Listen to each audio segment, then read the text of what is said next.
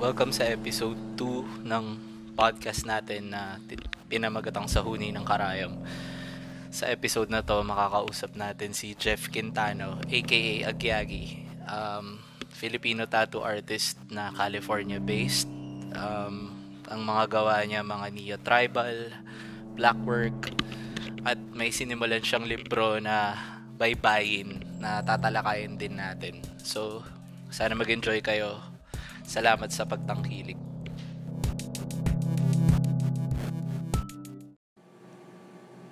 Ayan, pagkatapos natin pag-usapan yung corned beef bilang almusal, game na talaga. Episode, oh, game na, game na, oh, game, na. game na. Episode 2 ng Sahuni ng Karayom. Kasama ko si Jeff Agyagi. Jeff Quintano, nasa California siya.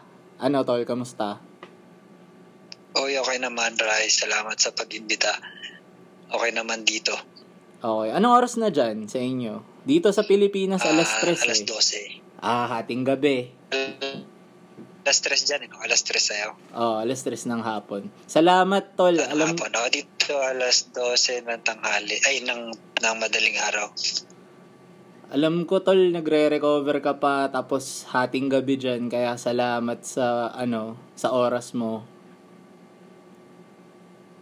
o sakto lang, hindi pa naman ako matutulog. Pero nagre-recover. Ano na, at pero ano naman na, isang linggo na din nakalibas yung ano to, appendectomy surgery. Okay. Kaya ano na, parang okay na din. Wala nang mga ininom na gamot, kaya mas okay na yung pakiramdam. Okay. Good to know. Mm. So, Oo nga, na, pero yan, basta masaya dahil mas ano na, parang uh, mas relax na. Okay. Ano, simulan ko na agad dun sa libro mo. Congrats, Tol. Ano? Um, Uy, salamat, salamat. Congrats dun sa launch. Congrats dun sa paggawa ng libro. Ano yung naisipan mong inspirasyon or ba, ba't mo naisip gawin yung libro na yon? Yung yung dun sa libro, inspirasyon nun, ano ano siya ano siya eh, parang nag-umpisa siya pang sariling project na ano lang, uh, para lang matuto. Gusto ko matutunan magsulat ng baybayin, tsaka magbasa ng baybayin.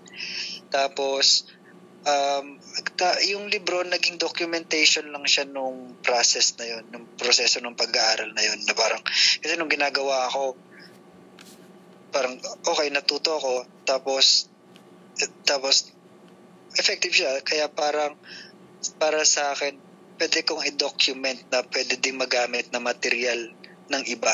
Kasi parang nakatulong siya sa akin. So tingin ko naman, yun, makakatulong din siya sa iba. So yun yung ano, bali yun yung umpisa nung, nung libro.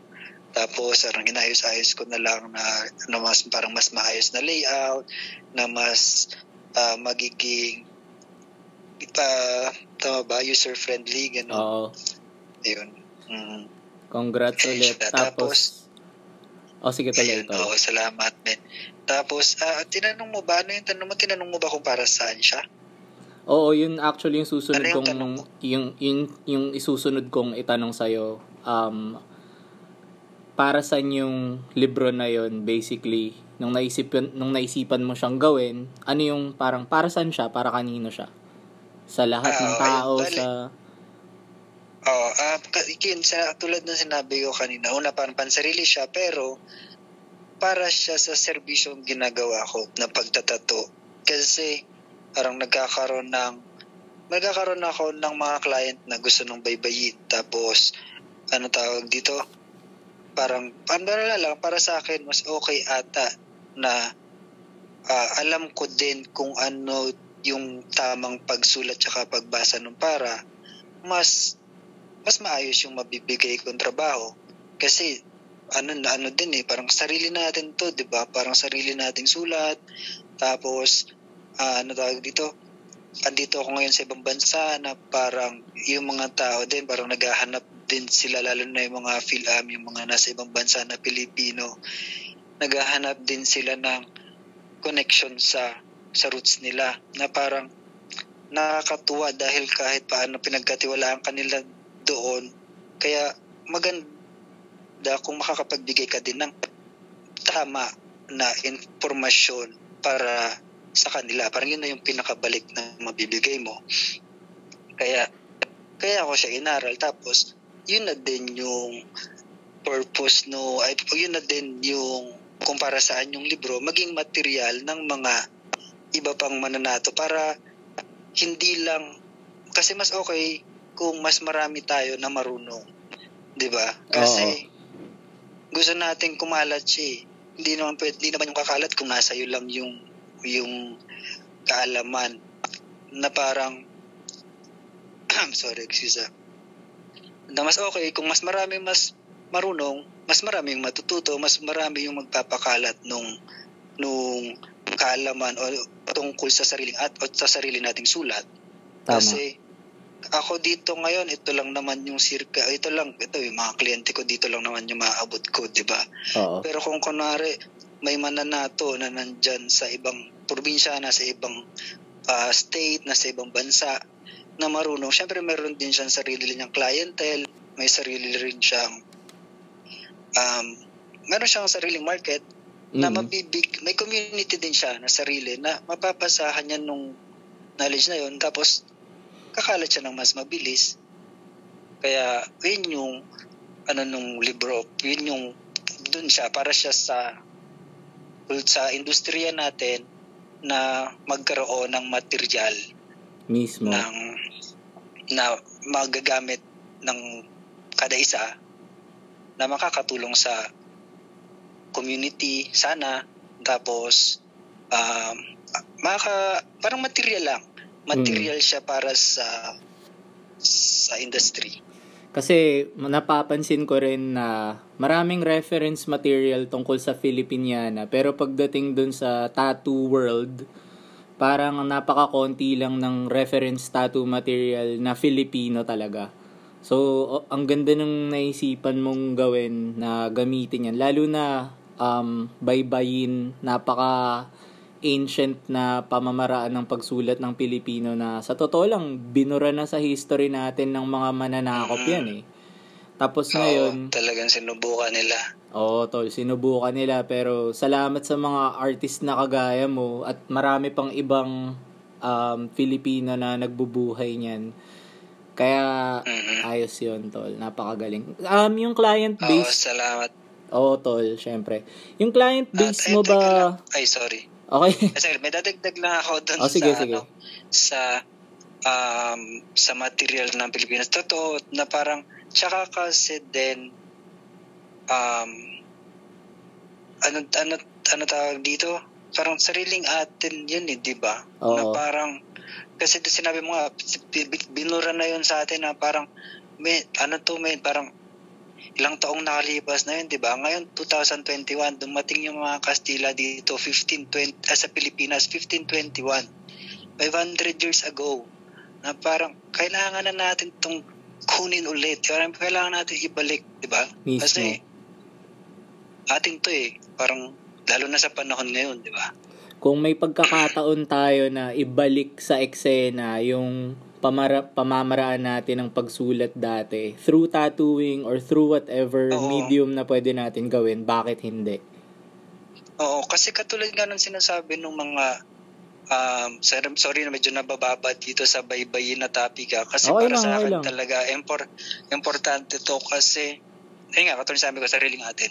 Tsaka, Katulad nga sinasabi ng mga ex, mga eksperto na parang yung language may dalawa siyang ano, yung visual tsaka yung written.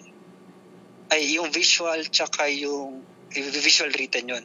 Yung visual tsaka yung pasalita. Oo. Yung pasalita natin, ito, salita natin Tagalog. Pero importante yung visual. Na yung visual natin, yun yung sarili nating characters. Na yun yung baybayin. Tsaka, gusto ko lang para linawin na hindi lang baybayin yung sulat ng Pilipinas. Marami pang iba sa iba't ibang probinsya. Marami pang okay. uh, sulat mangyan, mga, madami pa. so hindi lang baybayin. Pero nakafocus lang tayo ngayon sa baybayin kasi parang siya yung nagiging uh, ano ba tawag dito, national script. Oo. Pero meron pa siyempre yung mga nasa, marami pang sulat. Pero yun, um, bumalik ako dun sa sinasabi ko kanina. Nakita na, hindi ko nga maalala. Ano ba yung sinasabi ko kanina? Na Ah, yung baybayin ay sinubukan ng tanggalin ng mga Ah, nanakop sa atin. oo. Pero oo. may may Tapos- pagkakataon tayo ngayon para ibalik siya. Oo. Tapos kasi, yung industry ng tattoo, malaki talaga yung naging ano natin, tulong natin sa pa, sa pagbabalik ng interes sa baybayin o sa Mm. sinaunang sulat ng Pilipinas kasi ano siya nung nag nung sumikat yung nung nung dumami yung tumatangkilik ng tattoo na baybayin mas mas nabibigyan siya ng atensyon Tama. kaya tayo bilang mga ba, tayo bilang nasa tattoo industry, parang okay din kung kunwari mas pahalagahan natin siya. Kasi hindi natin alam o baka hindi alam ng ibang tao pero malaki na yung naitulong ng tattoo scene para ibalik tong sulat na to. Kaya mas malaki pa yung may tutulong natin kung mas marami tayong matututo. Tama. Yun lang na, yun. Yun siya. Ang ganda nung sinabi mo tungkol sa role ng tattoo industry para doon sa Baybayin Revival. Kasi ah, lalo na sa napapansin ko yung mga mas nagiging interesado sa baybayin ah, ngayon ay yung mas mga young yung younger generation, yung mga nagpapatattoo, Oo. 'di ba? Oo. Sa sa pananaliksik mo ba dyan sa baybayin, um, ngayon, pag nakakita ka na ng mga sulat na ganyan, madali na ba sa'yong basahin? Oo, kasi nung inaaral ko siya, tapos nung kung makikita niya yung libro, may mga worksheets doon. Tapos, doon kasi sa worksheets na yon ano siya, bale, Tagalog word, tapos sa baba, English translation, tapos sa gilid nun, doon mo isusulat kung yung baybayin niya. Oh. Tapos, di, lahat yung kailangan ko sagutan kasi translate ko. Tapos, kakasagot ko ng worksheets na yun, nakabisado ko yung mga characters. Kaya ngayon, pag, mab- hindi naman ganun kadali, pero mas ano na, mas mabilis ko na siyang naiintindihan. Na Mm-mm. parang, mm, kasi pag, pag nakabisado mo kasi yung characters, ayun na, parang madali, mas, mas ano mo na siya. Pag, pag nakita mo parang, ah, okay, ah, okay, alam ko na, parang, ah, okay, alam mo na. Oh, Kaya, na-familiarize ka sana- na. Oo, kaya sana, um, yung magkaka, mga, mga nagkaroon ng access sa libro or yung mga nagkaroon ng access sa worksheets, pa, kung sasagutan nila yung lahat ng worksheets na yon o kung ilan dun sa worksheets na yon makakatulong yun kung gusto nila mas makabisado o maging familiar doon sa mga karakter. Oo, bibigyan natin sila ng ah, pagkakataon para magkaroon ng access dun sa libro. Pag-uusapan natin din yan mamaya towards the end of the podcast. Ngayon, tol, gusto ko rin gusto ko muna ano, balik tayo sa sa ano, Agyagi origin story, tol. yung una mong Oy. una mong encounter sa art, 'di ba? Sa Bicol ka lumaki. So paano ka nagsimula sa art nung noon?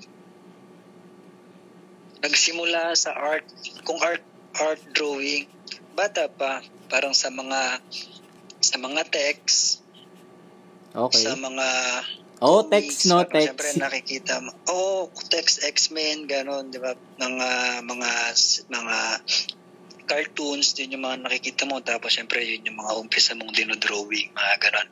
Bali doon siya nag-umpisa. Tapos sa mga temporary tattoo. Kasi sa labas ng mga eskwelahan, mga sari-sari store, di ba? Alam naman natin lahat. Lahat ng sari-sari store dati, parang puro temporary tattoo yung nandun Mismo. sa, sa ano nun, di ba? Parang, Oh, yung mga Ah. Pepsi, yung mga mga pop pin full sleeve ko mga yung sarili ko dati. di ba? Di ba? Yun, yun siya eh. Yun, yun siya eh. Parang sa mga, yun, yun yung parang nakapag, o bigay ng interest sa art. Okay. Kasi parang, ano na yun eh, designs na yun, di ba? Na parang, uy, tapos nadidikit mo pa sa balat mo. Parang, yun na. Mm. Kailan ka namulat na ito yung gusto kong tahakin? Kasi nag-fine arts ka rin nung college ka. So, nung, nung grade school ka palang bahala mo na na pagdating ng college, gusto ko art. Hindi, hindi. pag na nalaman ko sa sarili ko na gusto kong mag-art pagdating ng college, mga siguro high school, Mm. mga pero sa tato hindi hindi ko pa pff, nag-umpisa ako magtato nagtatrabaho na ako tapos na ako ng college pero na, kung sa sa pag-uumpisa sa interest sa tato maaga nag-umpisa pero hindi ko pa noon nakitaan na nakita na yun yung gusto kong gawin Mm. ano lang siya, interest lang. Na parang, tangin na, kakaiba to, di ba? Parang, an- ah, ibang medium to. Tsaka noong panahon na yun, nung bata tayo, 90s, hindi pa naman ganoon ka kadami yung tattoo. Di ba makikita mo lang yung tattoo nun. Minsan sa, sa sobrang dalang mo siya makita. Hindi ka makakita basta-basta ng may full sleeve. Makikita mo siya, ano lang, Sa mga kamag-anak, tenga. Pedic- pedicab driver, tricycle driver, mga ganon. Diba? Oo. Hindi siya, ano kasi tinitignan siya sa ng mga tao sa atin na ano, parang kriminal, di ba? Oo. Negative Pero- yung connotation sa tato. Oo. bata tayo. Pero naging na interest doon ma ano pa ma, maaga-aga kasi may kapitbahay ako na nagtatato. Mm. Si, si pa oh, shout shout out si Pas, si Pas tato, si Pas ah Ah, yes. si ah yun kapitbahay ko nagtatato. Kaya ah, siguro mga 11, 12 nakikita ko na siya na tumatambay na ako sa bahay nila, mapapanood ko na siya magtato. So doon nag-umpisa. Ah, yes. Tapos, yun na din yung pang, um, mga una kong ah, reference sa pagdo-drawing, mga tattoo magazine na nandun sa bahay nila. So, linawin ko lang, no? Bata ka pa lang, um, na-expose ka na sa visual tattoo art dahil dun sa sa tinatambayan mong kapitbahay nyo na nagtatattoo. So, um, hindi mo pa naisip that time nung bata ka na eventually paglaki mo gusto mo magtattoo. Magtato o magpatato? Ano sabi mo? Eventually nung bata ka, paglaki mo, naisipan mo ba na gusto mong magtattoo? Siguro naisip ko na yun nun kasi siyempre dinodrawingan ko nun, nun yung mga yung yung katawan ko ng mga design tapos nagpatato na din ako nung edad na yun pero hindi ko na maalala kung gusto ko ba magtato nung panahon na yun kasi hindi ko naman siya target gawin nung mag mag ano na ako magka-college na ako. Oo. parang siguro na dum, dum- dumapo yung idea pero nawala din. Kasi hindi nga siya hindi siya profession na ano eh, na parang pwede kang mabuhay. Dati yun yung tingin. Oo. kaya siguro siguro dumapo sa isip ko pero nawala din. Na parang okay tapos pasalamat ako na bumalik tsaka ito na yung ginagawa ko ngayon. Okay, so fast forward a few years later, nasa college ka na. Um, doon tayo nagkakilala. Um, kasama yung mga iba nating colleagues. Naaalala ko yung thesis mo, pare. Napakahusay. Kas napasama yon sa mga outstanding thesis. Nakita ko siyang in-exhibit sa Beato Angelico. Tapos, during that time, napansin ko na yung bigat ng linya, um, yung structure ng tattoo mo, ay, nung tattoo mo, sorry, nung art style mo, um, napansin ko rin na parang, um, medyo may influence ng mechanical design and architecture yung style mo, no? At napaka tattoo friendly na niya nung panahon na yon pa lang. Pwede mo ba kami kwentuhan tungkol sa thesis mo na yon?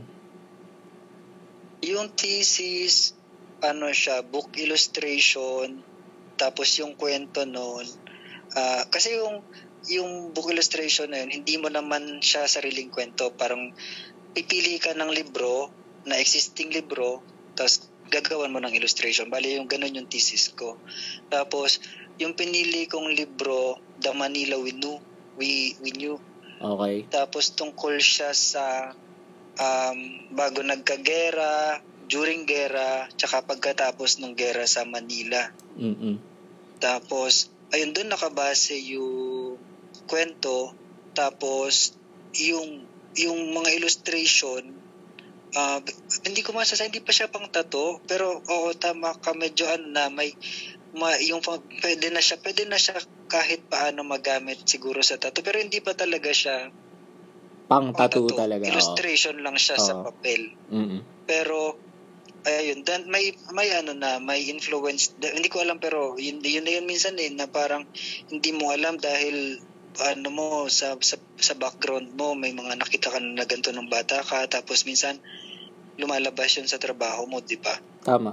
Tapos, ayun siya, parang siguro yun na lang yung nangyari doon. Lumabas yung ah, mga mga mga reference dati doon sa mga illustration ng libro. Tapos, ayun, yung bale, yung ano, yung thesis na yun tungkol sa illustrations na para doon sa kwento ng Manila dati. Okay. Congrats din doon. Nasagot ko ba? Nasagot Oo. ko ba ng maayos yung tanong mo? Parang tingin ko ang gulo nung... nung Hindi tol, ang ganda nga nung ano eh, nung, nung pagkaka-explain mo nung thesis mo. Ngayon, after nung college, tapos na yung thesis, tapos na ang pag-aaral, right away ba nag-venture ka na into tattooing? Um, anong anong ginawa mo after college muna? San, After after college. college, um, san, kumbaga parang, pagkatapos ng college, anong ginawa mo? Kailan ka nag-start mag-collect ng tattoo? Nagumpisa ako mag-collect ng tattoo.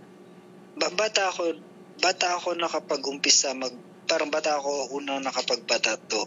Pero hindi ko pa yun masasabi na collect talaga eh. Parang wala lang yun. Parang parang okay, patato lang nito. Pero hindi ka pa nagko-collect. Mm, mm. Parang gusto mo lang na meron ka.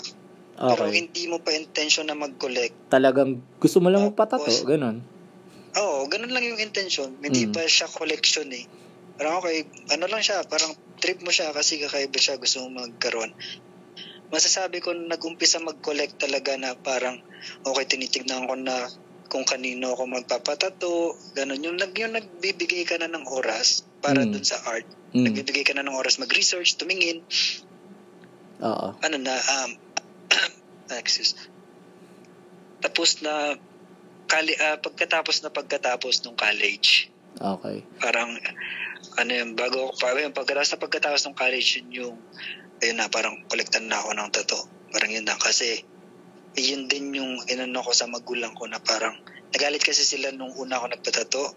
Tapos parang yun na lang yung parang deal. Okay, gusto mo magpatato, nasasayang, bahala ka, pero magtapusin mo muna yung pag-aaral mo.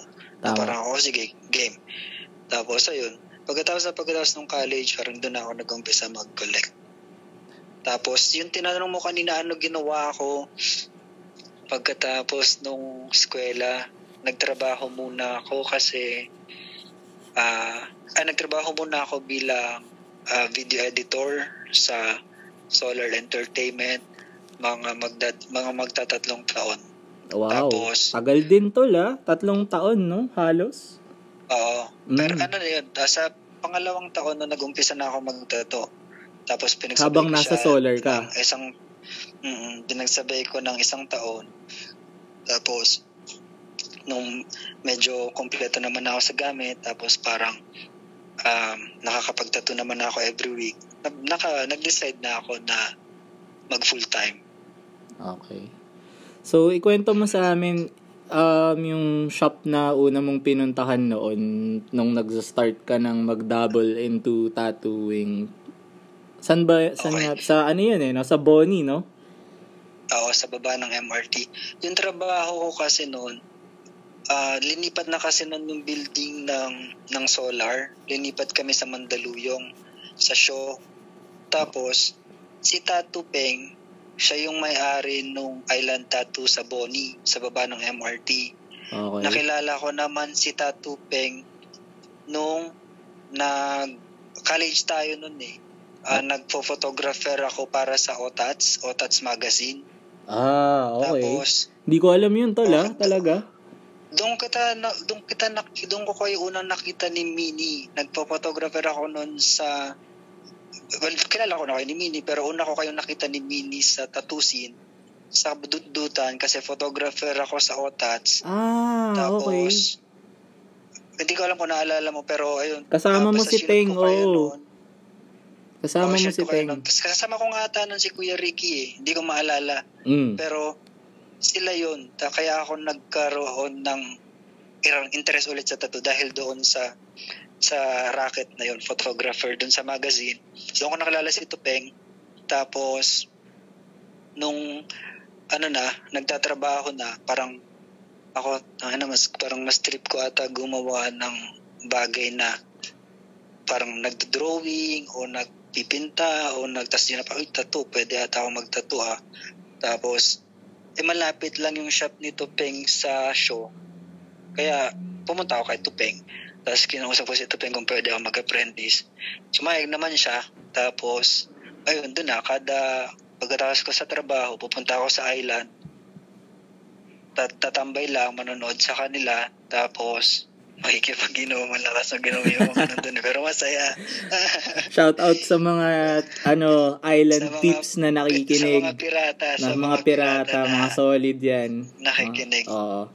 Ano tol? Salamat sa inyong lahat. Um, so, apprentice ka doon. Ikwento mo naman yung buhay mo bilang apprentice. Masaya kasi yung naging sitwasyon ko doon bilang apprentice, parang hindi naman apprentice, tropa lang eh. At Okay. Basta swerte ko doon sa mga tao na yun kasi parang tinuturo lang nila kung ano yung alam nila. Hindi sila sakim doon sa knowledge. Ayos yun. Yun lang, ayos tambay yun. lang, tropa lang, para ka Mm. lang may tinatambayan. Tapos, yung turuan lang, nagtatanong ako.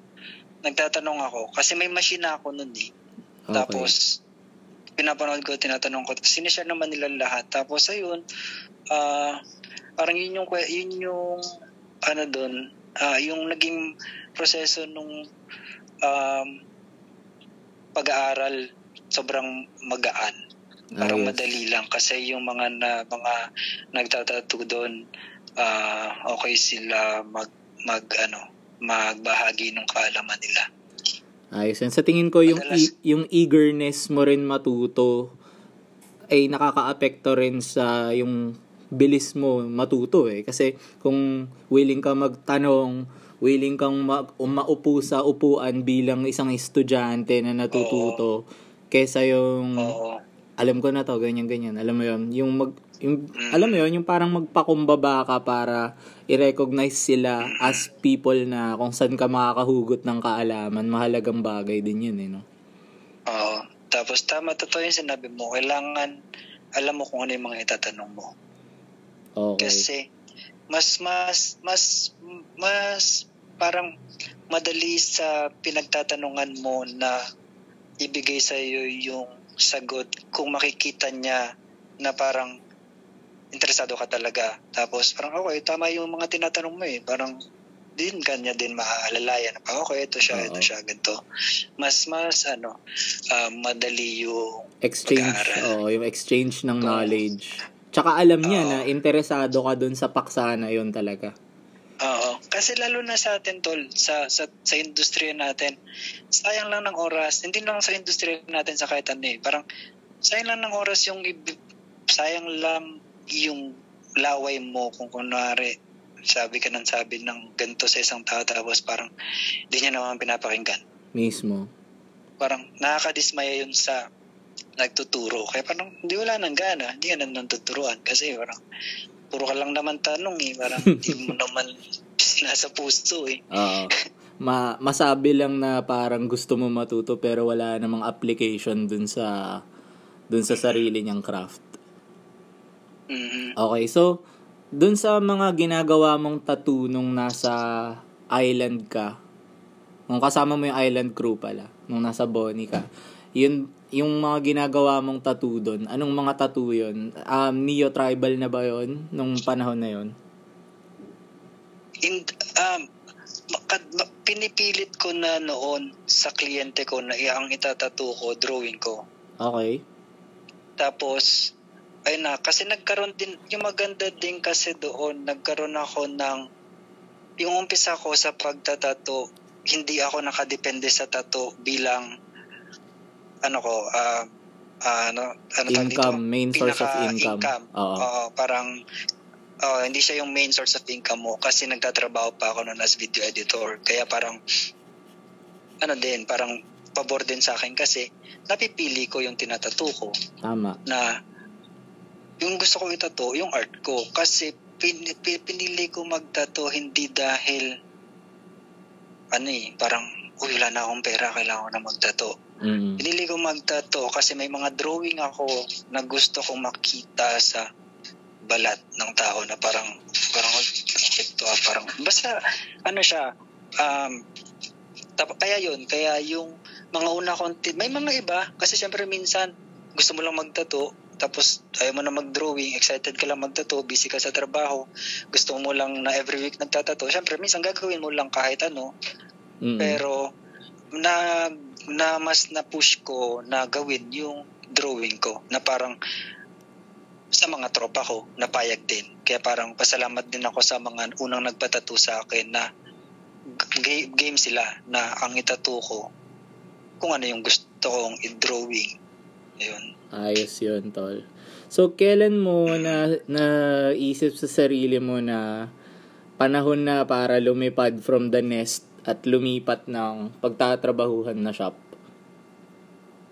hindi ko s- dumating siya nangyari na lang siya eh. hindi talaga ako hindi ako umalis sa shop nangyari kasi sa island nagsara yung island Okay. tapos yung mga artist may isang shop nun eh Ah, magkatabi yun hindi naman magkatabi nasa siguro mga ah, sa kabilang kalsada Ink Asia Mm.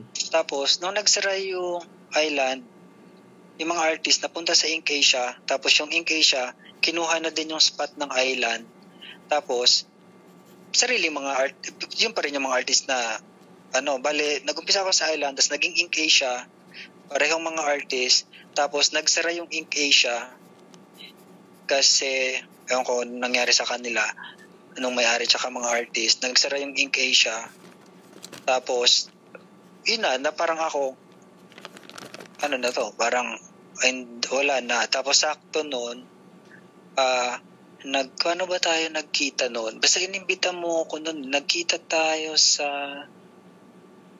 hindi ko na maalala pero bago nagsara yung ay hindi nung, nung nag teka tama ba? Bago ata nagsara yung Ink Asia nag nagkita tayo kung saan o, hindi ko na maalala kung paano tayo nagkita tapos tin, tinanong alam mo na noon na nagtatato na din, din ako. Tapos tinanong mo ako kung kunari um, um, basta sinabi mo lang na may shop ka tapos kung trip kong dumalaw pwede ako dumalaw. Oo, kasi Tapos- naalala ko tol, ano, parang katrabaho mo sila Lance, sila Neil, mga tinatatuan ko rin, kasama mo sila sa Solar. Tapos nabanggit din nila sa akin na nagtatato ka na.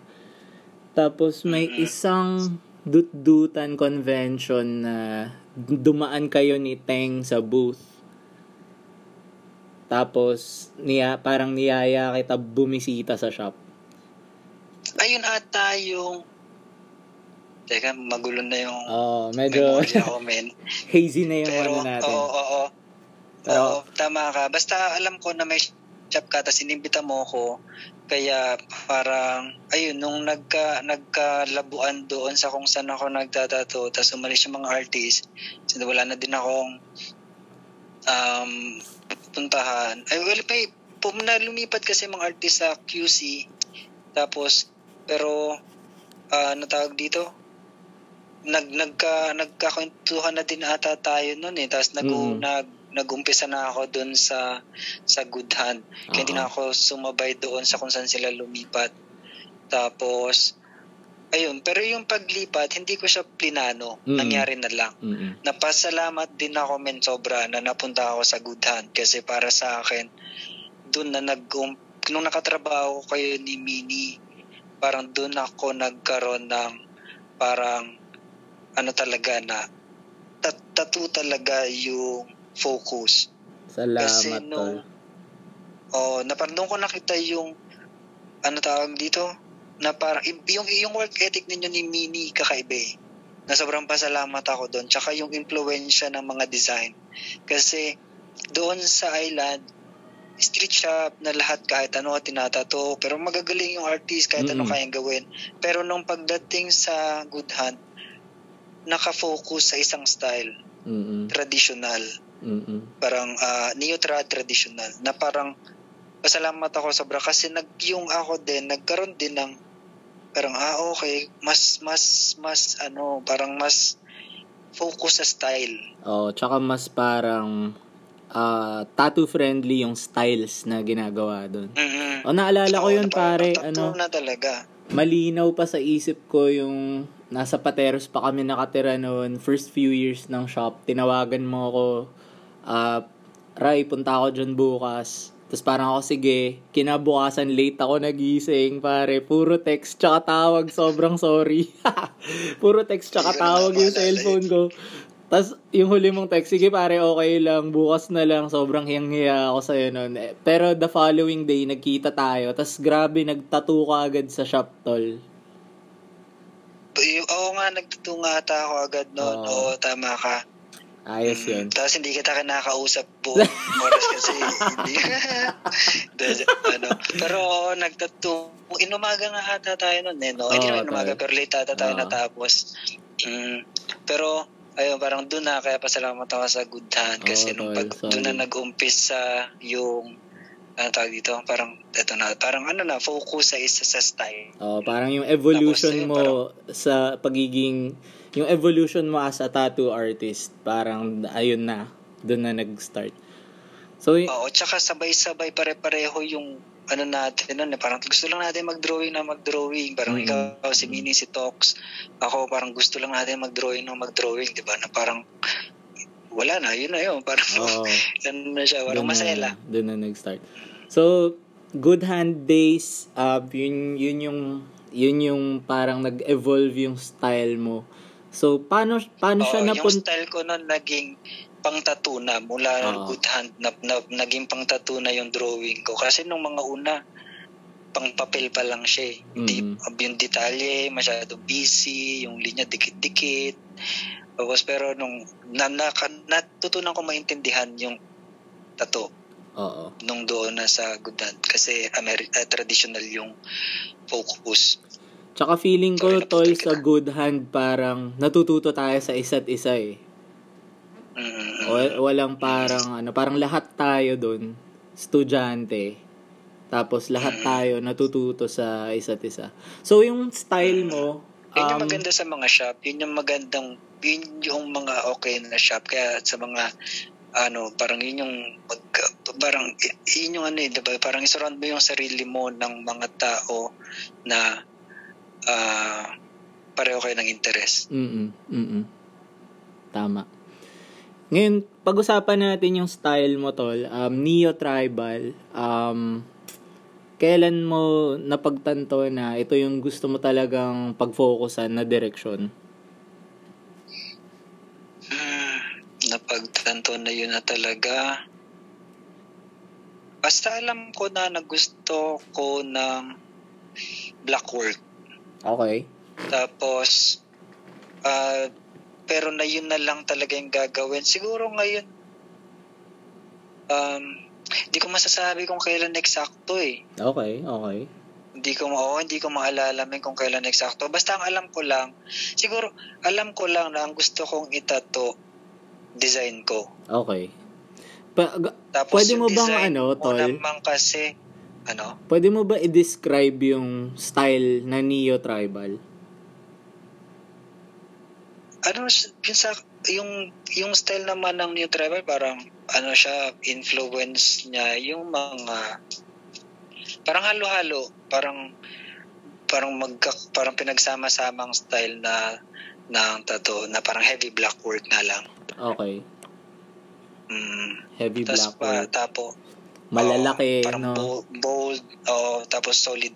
Maraming, madaming, ano, solid black. Solid black na yumayakap oh. sa katawan mo ng mm. ina ah, napapansin ko rin doon sa style mo, tol, parang tinatake advantage mo yung korte ng katawan ng kliyente mo. Hindi, napansin ko na hindi lang siya parang um, kagaya nung ako personally pag gumagawa ako ng design sa totoo lang minsan hindi ko dahil nga flash siya hindi ko naman iniisip kung saan niya to gusto ilagay ganyan o saan tong parte ng katawan mapupunta. Pero yung style mo, napansin ko, parang napaka-placement specific. An, nag, nagbago na lang din yun. Tingin ko ngayon ngayon na lang din yung placement specific na yun kasi nung una naman parang focus lang sa drawing sa Mm. sa sa drawing sa papel. Tapos inisip mo lang parang ah, okay tat, ah, ano to pang tattoo to. Parang yung foundation ng design pang tattoo. Pero nasa papel pa din. Ngayon ngayon na lang yun nung nagkaroon nung nag-umpisa na akong maka makatrabaho maka maka may mga nakatrabaho ako na focus sa ano Polynesian work tsaka sa Oriental tattoos, Japanese Mm. tattoos. Mhm. Yep. Tapos yun na, parang kasi yung yung ano yun eh, parang yung mga style na tattoo na yun. Parang ano full body suit, 'di ba? Mga Oo. ganun, mga parang full sleeve, full leg sleeve Yeah. na parang dun yung ano nung mga design na yun maganda kasi sumasabay sa contour nung ano katawan. Kaya parang dun, yun na, yun na yung ah, yun, sa influence na yun kaya naging ganoon, naging ganito yung designs na ginagawa ko ngayon. Pero minsan gumagawa pa din naman ako ng mga design na parang flash lang talaga na parang flat lang na parang kahit saan mo gusto ilagay, bahala ka na. Oh, maganda pa rin yun na may handa kang mga ganun para dun sa mga hindi pa handa mag-commit na ano. Mhm. Mhm. Saka ano lang, minsan masaya lang mag-drawing na wala kang. Inaalala, oo. tama, Mm, tama. Nagdo-drawing ka lang ng kung ano lang yung nasa isip, ay idea mo. Oo. So, anong or anong taon ka nga ba um, lumipat sa ah, nag, anong taon ka nga ba nagpuntang New York? Una na lumipat na, dati punta-punta lang, pero nung lumipat na, 2018. Oh, 2018. So, tas nagtattoo ka na doon. Anong anong ma-share mo tungkol dun sa experience ng pagtatattoo outside the Philippines? Since first time mo magtattoo sa west sa western world nung mga panahon na yon ano yung experience mo nun?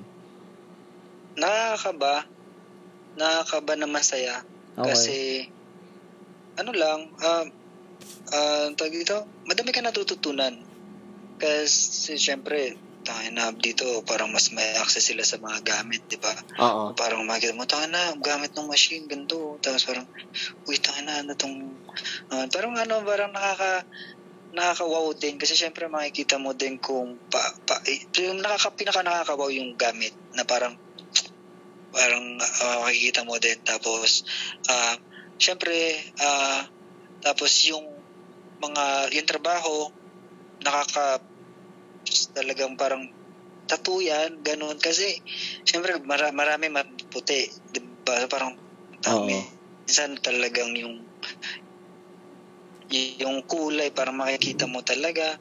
Tapos, um, pero nakakatuwa kasi mapapansin mo din na pareho lang naman sa skill. Oo. Kasi makikita mo na nakakatuwang makita yung gamit nila, tsaka nakakatuwang makita yung quality ng trabaho nila kasi makikita mo na kaya na pinoproduce na din yung quality na ganun sa kung saan ka nanggaling. Okay. Kasi Tama. ta- parang sa yung quality ng tra- tattoo sa Pinas parang top notch na, 'di ba? Parang daming sobrang gagaling sa atin Mismo. na na ano so parang sa sa skill pantay lang nagkakaanuhan sa gamit parang yun yung pinaka ano ko sa experience nung mag-umpisa dito yung parang oh yung gamit yung access sa gamit Yung access sa gamit mismo.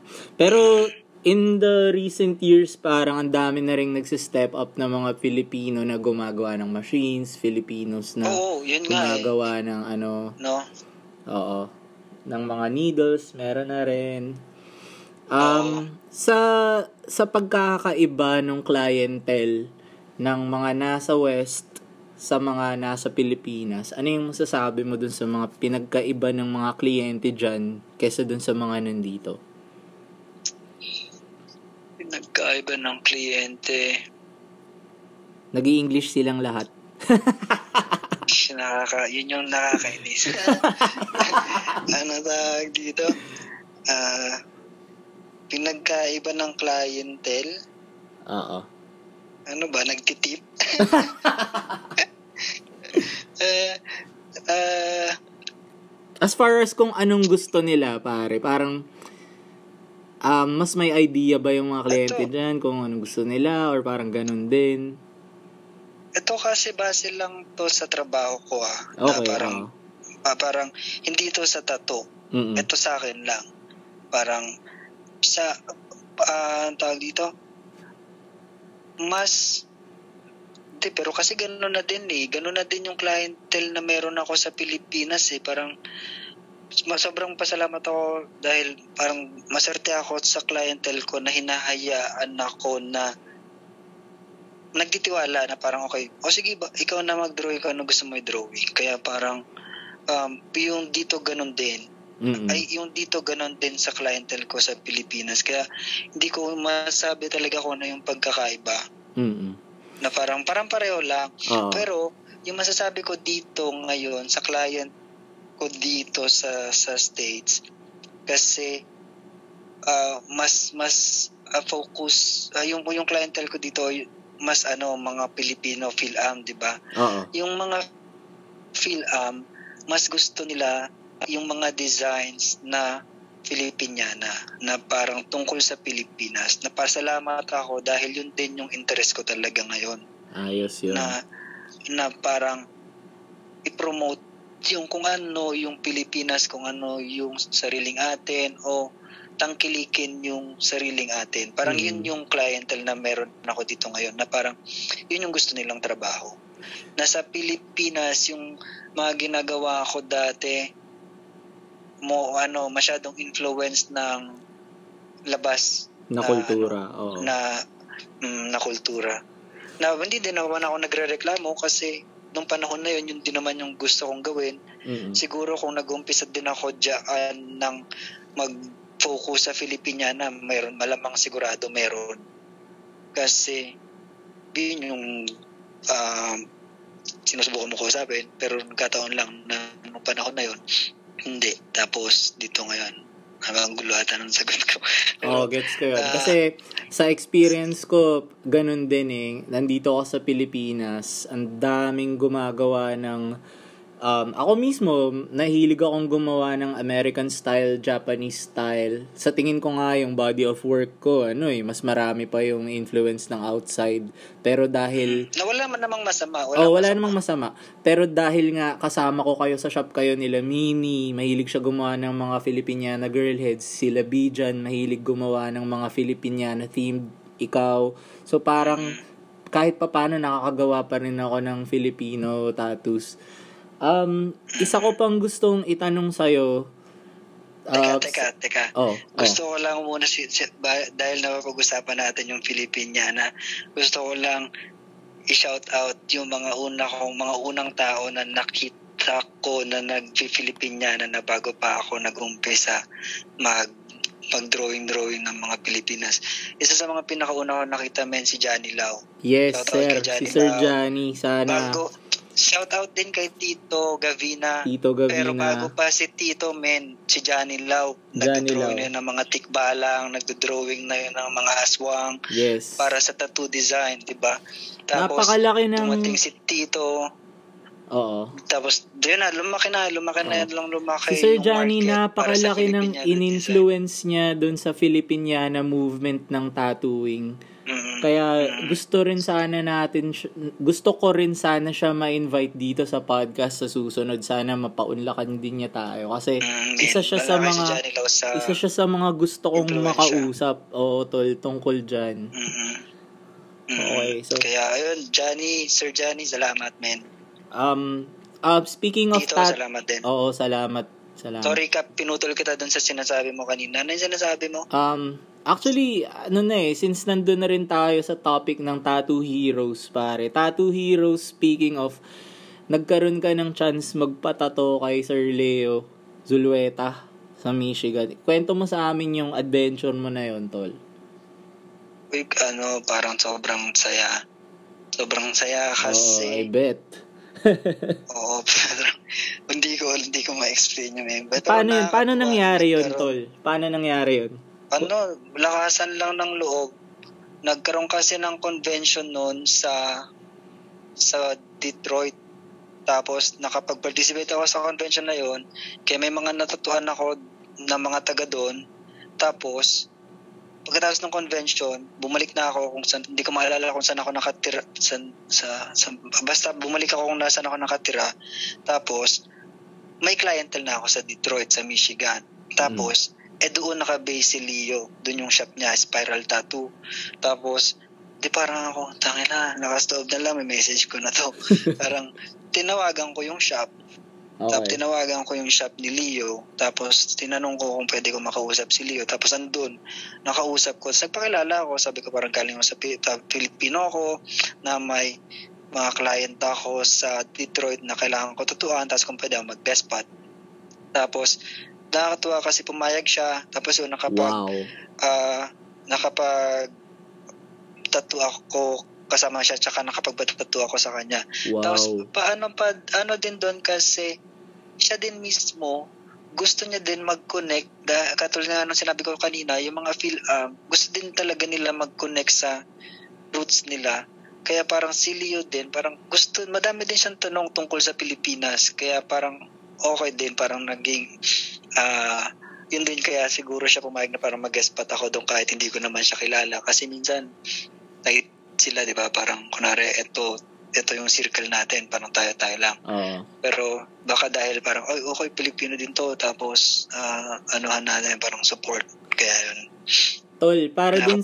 Nakakatuwa yung support. Oo, nakakatuwa sobra. Iba yung experience na yun, I bet. Tol, para dun sa mga nakikinig sa atin na hindi sila familiar kay Sir Leo Zulueta, pwede mo ba sila bigyan ng maliit na background lang kung sino siya? Okay, so bale, ano tawag dito, nung lumaki yung tattoo, tattoo scene, wala, yung tribal meron na, di ba? Siyempre, meron na talagang tribal sa mga dati pa. Yun talaga yung pinakaunang mga tattoo, di ba? Parang mm. tribal. Pero si Leo, siya yung nagbago nun kasi ginawa niyang ma-modernize niya yung tribal. Mm. Tsaka yung maganda sa ginawa ni Leo, tinanggal niya yung ano ta ano nga ano term sa ganun men ginawa niyang available yung tribal sa lahat okay kasi yung tribal dati yung pagiging exclusive tribal nung... nga eh exclusive Oo, parang yung... kunwari ito mga taga mga taga Pilipinas ito yung designs natin mga taga uh, Polynesia ito yung design natin mm. may may ganun di ba pero yung tribal na ginawa ni Leo available sa lahat ng tao na parang nagbigay yun ng ano tawag dito ng nagbigay nagumpisa ng bagong mundo kasi parang nagbukas ng bagong wala, nagpave ng way para sa bagong movement. Oo, kasi wala nang harang eh. Para to sa lahat. So, parang mm. parang ganoon yung ginawa niya na parang yung lahat Uy, pwede ko to i-try at pwede ko to itato, pwede ko to i-ano, na parang nagkaroon ng interest yung mga puti, nagkaroon yung interest yung mga in, mga ibang lahi iba't Oo. ibang lahi, itim, incheck, brown, puti, 'di ba? Na parang naging available yung tribal sa lahat. Na, na naging nawala yung exclusivity yung, nung nung Oo, tribal dahil dun sa ano. Nung, Oo, dahil dun sa designs niya. Mm-hmm. Yung designs niya, tribal siya, influence niya yung mga talagang tribal ng mga iba't ibang bansa, pero nag gumawa siya ng sarili niyang style na available para sa lahat.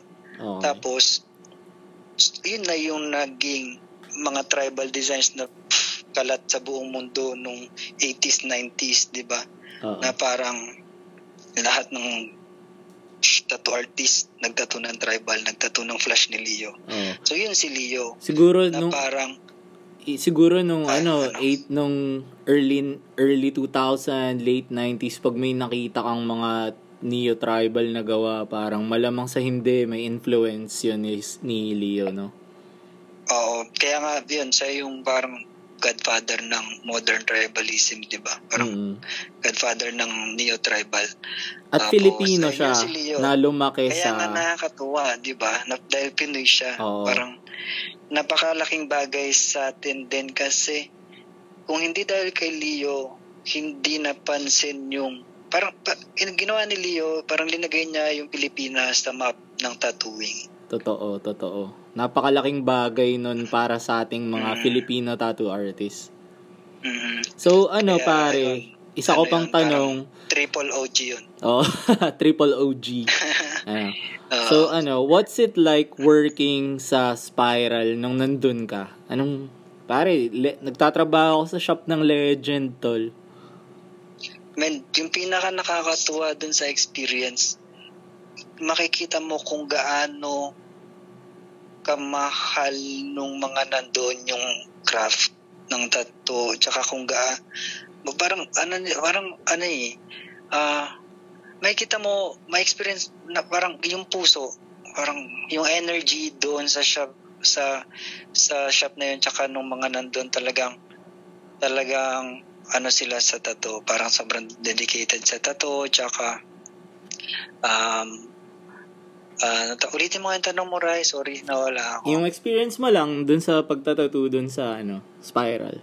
Tama naman yung Ah, sinasagot. ex- masayang experience kasi parang nakita mo ku- kung gaano nila kamahal yung pagtatato tsaka nakita mo din kung ah ano tawag dito Yung yung- passion nila dun sa craft. yung cult tsaka oh, passion sa craft tsaka yung kultura kasi 'di ba yung tattoo ngayon ang laki na ng tattooing eh 'di ba Mm-mm. parang para sa akin yung tattooing ngayon ang dami ng mundo eh Tama. may tattoo yung para mga spiritual na pagtatato, may may may klase ng tattoo na ganito. Pero meron pa din na parang tat, mundo ng tattoo na par na na solid. Yung talagang art para sa Oo. sa grupo na yun ng mga tao art ang tattoo na yun si yun yung grupo na sa grupo na yun kasama yung mga tao sa spiral Oo. tapos, sa experience naman pagtatato doon, nakita, tarang nakita ko kung gaano nila kina, pinapahalagahan yung, yung craft na to, na parang nakaka-inspire kasi may mga kilala din ako na, mm, naka, na katulad nyo, nakatulad ni na, ni Natu, ni Nabeng, na parang meron din tayo nun sa Pilipinas Oo. na kailangan lang natin magka nakakatuwa kasi nakita ko kung gaano sila kadikit Mm-mm. sila sila kung gaano sila kadikit gaano nila sinusuportahan yung isa't isa Tama. Na- Yung- na na meron din tayo eh na sana mas mapasolid pa natin solid na pero sana mas mapasolid pa natin madala natin sa Kasi- susunod na level. Oo.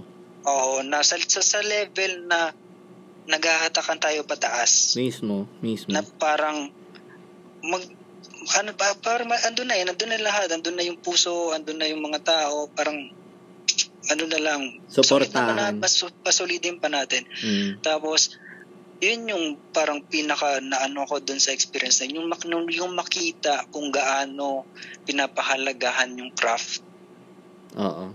Tsaka kung gaano pinapahalagahan yung mga tao na nag-contribute sa craft na to Oo. Kasi yung mga nagtatato kasama ni Leo, men, parang kasama niya na yun, mga 20 years na. Wow. Alam mo yun? Wow. Para magtagal ka sa shop, just ng ganun katagal, mag Mismo. dalawang dekada kayo magkakasama. Iba yun, parang Oo, iba yun. na kayo nun. Special yun, tol. magkakasama na kayo nun, element, kinder hanggang college. Mismo, tol. So, Di ba? Yun lang, yung, yung pagpapahalaga Oo, sa yung craft, pagpapahalaga sa yung pagpapahalaga craft. sa, mga tao, maka, masayang makita. mm Ang ganda, ang ganda ng ano, buti shinare mo yung experience mo na yan, tol. Ang sarap marinig nung experience mo doon. So, nagtrabaho ka sa New York, um, nagtrabaho ka sa Detroit, um, sa California, syempre. What made you decide na, ano, California is the place to be, tol? Clientele, Clientele. parang mm, kasi California yung maraming Pilipino mm na yun yung mga yun yung community na gusto ko i-serve. Kasi yung focus ko ngayon ano parang at katulad nito baybayin ah ah, mga mga ano lang tsaka black work.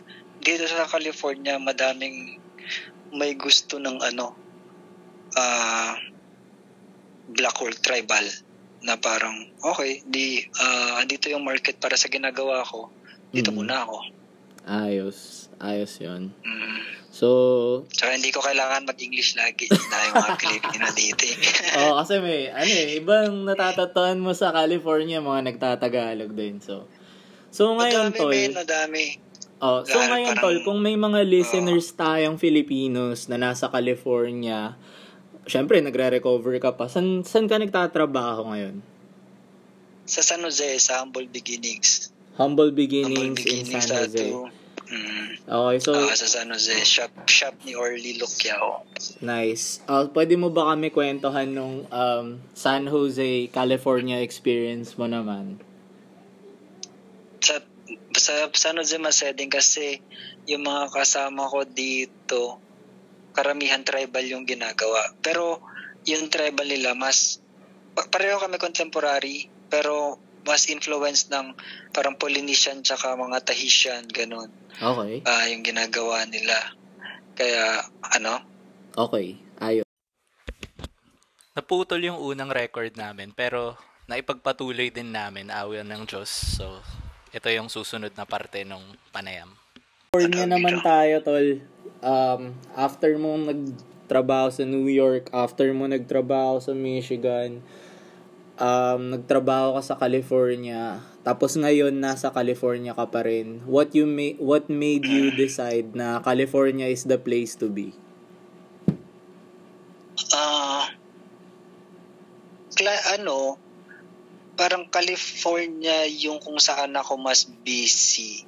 Okay. Ah, kasi sa, dito, mas marami yung tumatangkilik ng tribal tattoo. Tapos, yung Filipino community dito sa California malaki.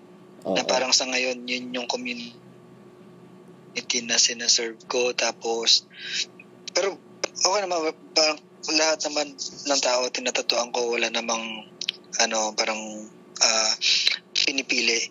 Pero mas marami lang yung mas may may interest sa trabaho ko dito. Kaya kaya dito muna. Oo. Si Tito Gavina, nakatrabaho mo dyan sa San Francisco, tama ba? Oo, si oo, si Tito. Mm. Solid yun. Um, kwentuhan mo nga kami tungkol si kay Tito. Tito, pare. Ano ano? Kwentuhan mo kami tungkol sa um, experience mo makatrabaho si Tito. Ex- masaya, nakakabal, ah, ano tawag dito?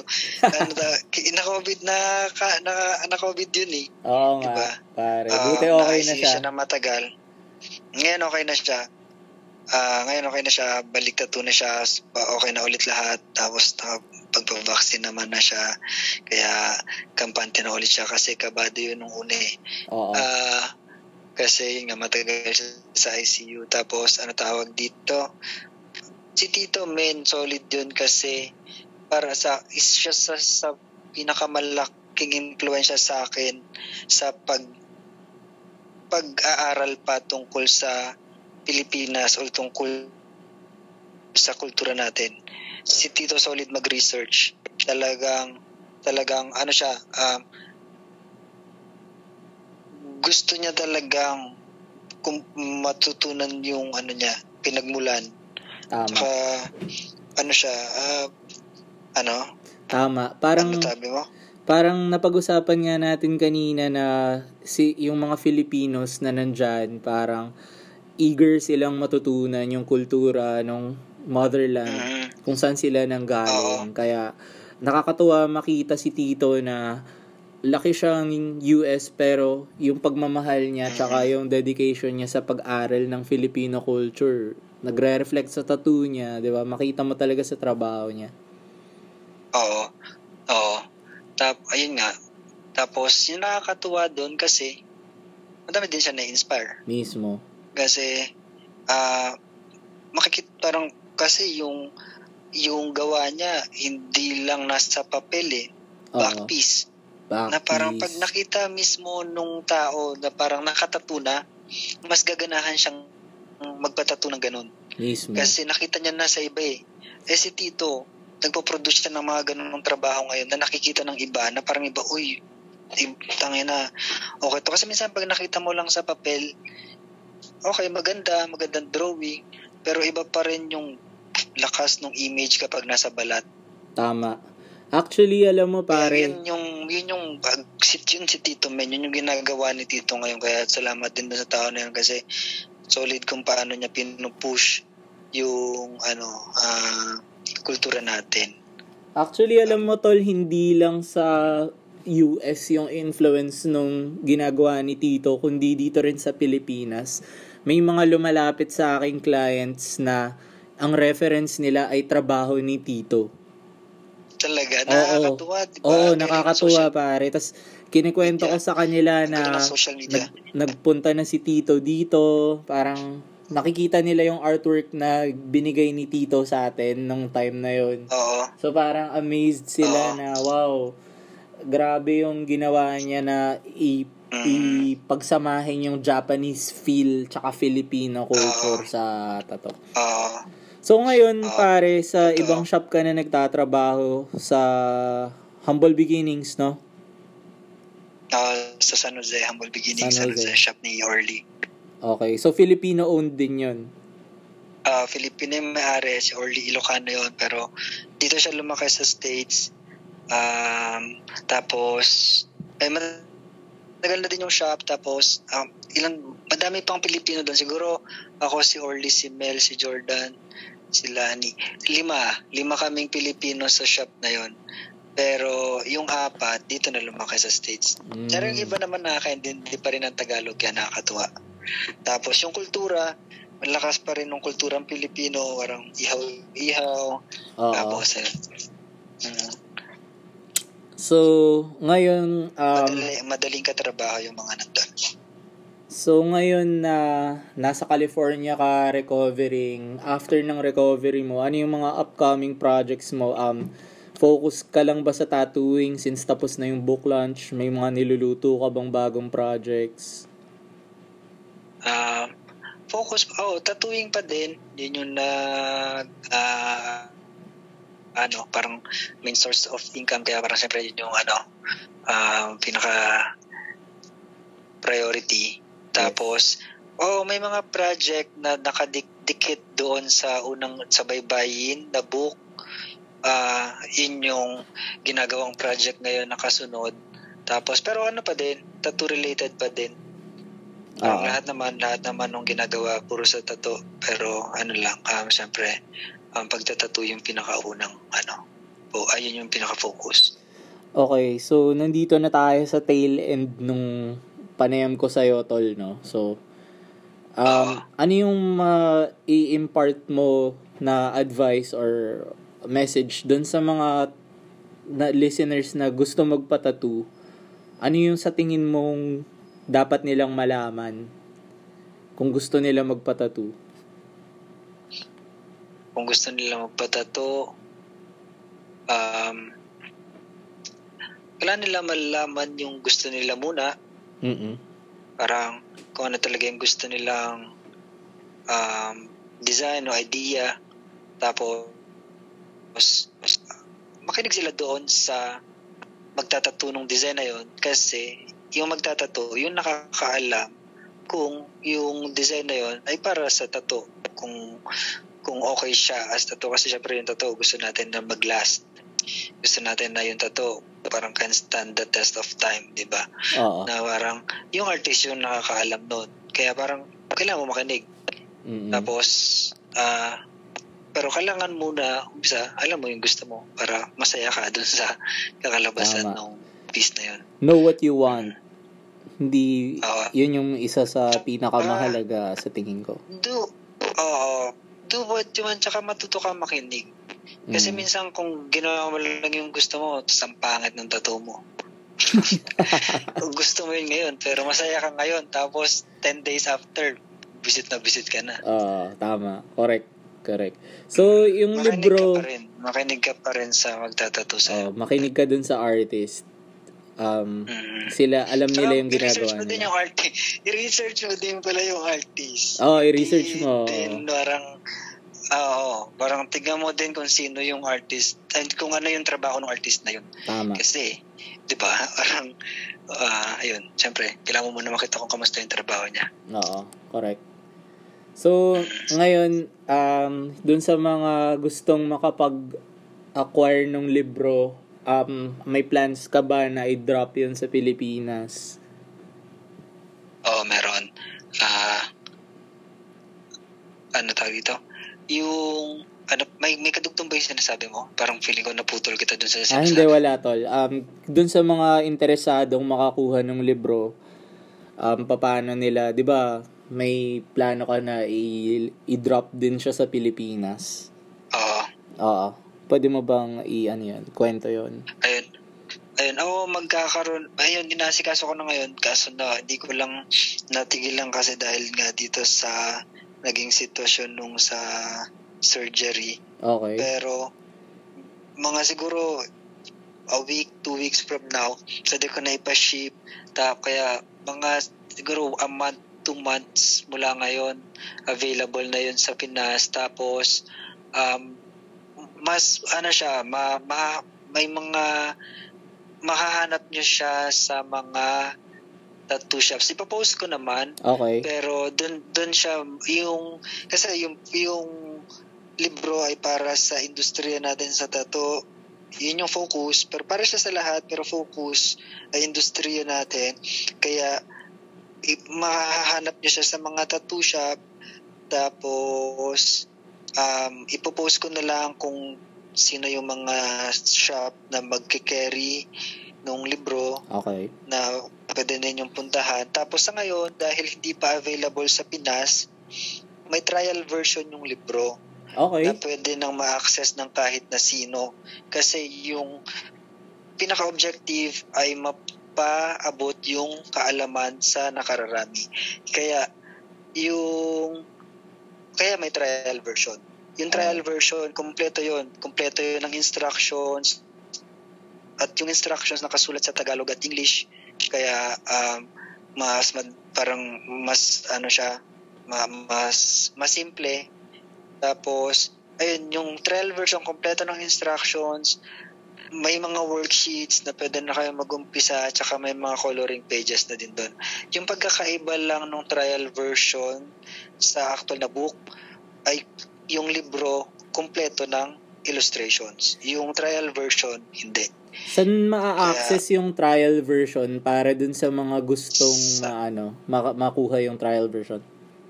Uh, yung trial version, ma-access yun sa www.agyagi.com. Okay. Punta lang kayo doon sa section na baybayin, tapos makikita nyo na doon, baybayin workbook, trial version. Naka-PDF na yon kiklik nyo na lang, download nyo lang yung PDF. Pag download nyo ng PDF, dalhin nyo sa computer shop o kung may printer kayo sa bahay, print nyo lang, ready na yon Parang automatic yun, ipiprint na yun pasunod-sunod.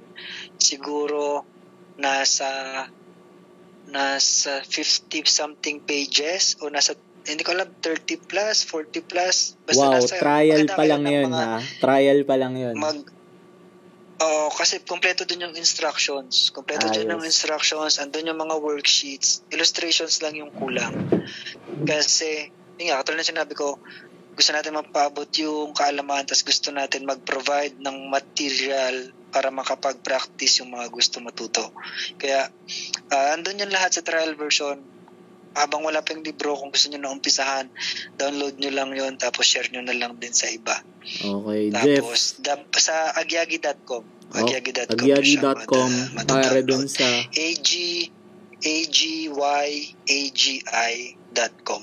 Okay, salamat Jeff sa oras mo, sa ginagawa mo para Oh, sa ito. industry. Salamat, dun Salamat sa din ng mga kwento mo. Sobrang napakaganda nung shinare mo, yung experience mo, yung inspiration na binibigay mo. Kahit sa aming mga kasama mo sa trabaho na nagtatato na rin ng mga ilang taon na continue mo pa rin kaming nai-inspire. Pare, salamat, sobrang salamat. Uy, men, salamat. Salamat din sa opportunity na to. Tsaka, salamat sa lahat din na nagpo-push na pa i, na iangat pa yung ano natin, ah, industriya natin. Tsaka, ano tawag dito? Salamat din sa mga kliyente natin na talagang parang solid. Na Yes. kung wala sila, Kung wala sila, Wala tayo lahat. wala tayo lahat. Oo. man.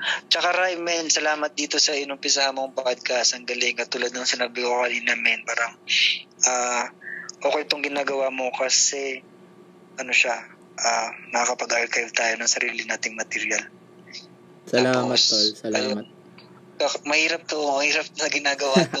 At sin talagang, um, pero para sa akin, ikaw isa ka sa mga talagang parang, ano, um, ah, tao na kaya tong gawin ng sobrang ayos. Salamat, Kaya, tol. Ginagawa ko yung best Oo. ko. Salamat sa encouragement. Oo. Okay. Ah, wrap up na. Wrap up na yung episode. Mo, no? Kinikilabutan ka pa pakinggan yung boses mo sa... Oo, oo man. episode. Nasusuklam ako marinig yung boses ko. Pero sa ika, ikabubuti. Para sa ikabubuti, sa isip ko nung ano, nung industriya, alam mo na, ah, gawin natin, bakit Oo. hindi. mag mag ano ka na, magsalabat ka na, magsalabat. Gaganda yung boses mo lalo niya. Ah. Tapos sa third episode, ano na, mas ano ka na niyan, kakaiba na yung, hindi na ganun kagaspang yung lalamunan mo. Salamat, tol. Sobrang thank you. Tol, salamat. Bini, salamat sa inyo ha. Oo. Salamat, salamat. Sa mga nakinig din, salamat kung ano-ano at pinagsasabi ko. Ano, parang ang dami kong extra sinabi, pero ayun, wala na tayong magagawa. Na-record na ni Rai. Thank you, tol. Okay, tol. Sige, salamat. Ingat dyan. Oh, na-stop ko na yung rec... Ay, hindi pa nag-record pa rin.